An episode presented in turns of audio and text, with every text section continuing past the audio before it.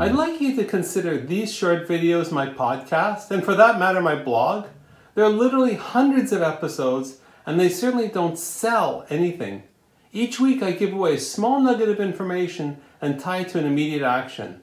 These non salesy segments, like the vast majority of blogs, are designed to credentialize expertise and build trust slowly over time. Interestingly, I received an email from a reader saying that he was about to unsubscribe to my blog, but he wanted to give me a chance and explain why in person. As this reader was in the same city as I was, I took him up on his offer to meet for a coffee.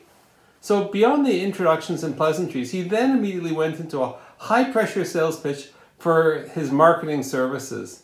As the service wasn't needed, the meeting ended relatively quickly, and there was no follow up email or phone call from him after the meeting. A few weeks later, this person unsubscribed to my blog.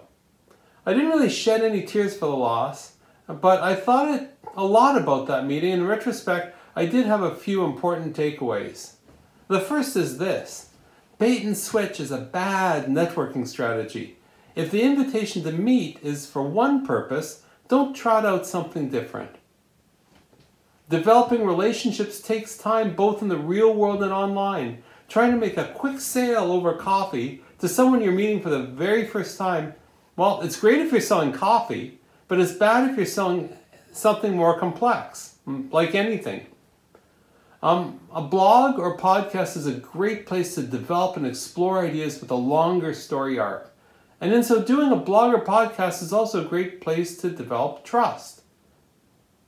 Another insight the follow up after a networking meeting is critical. Like any marketing initiative, a real life meeting and a follow up email are merely steps up the trust curve. Social media can be used to sell, but one of the most effective strategies has to be give to get. The sale will take place, but only when you've demonstrated your expertise, earned the trust, and the buyer is ready to buy. And this takes time. So here's my challenge to you where does your blog or your podcast fit on the sell, no sell continuum? If you're not happy with where it is, make a change. And if you don't blog or don't have a podcast, look back at your favorite, well, besides this one, and evaluate it. Where does it fit on the continuum? And how would you feel if it was changed? I'm Randall Craig. I hope I got you thinking. If it resonates, please reach out at randallcraig.com.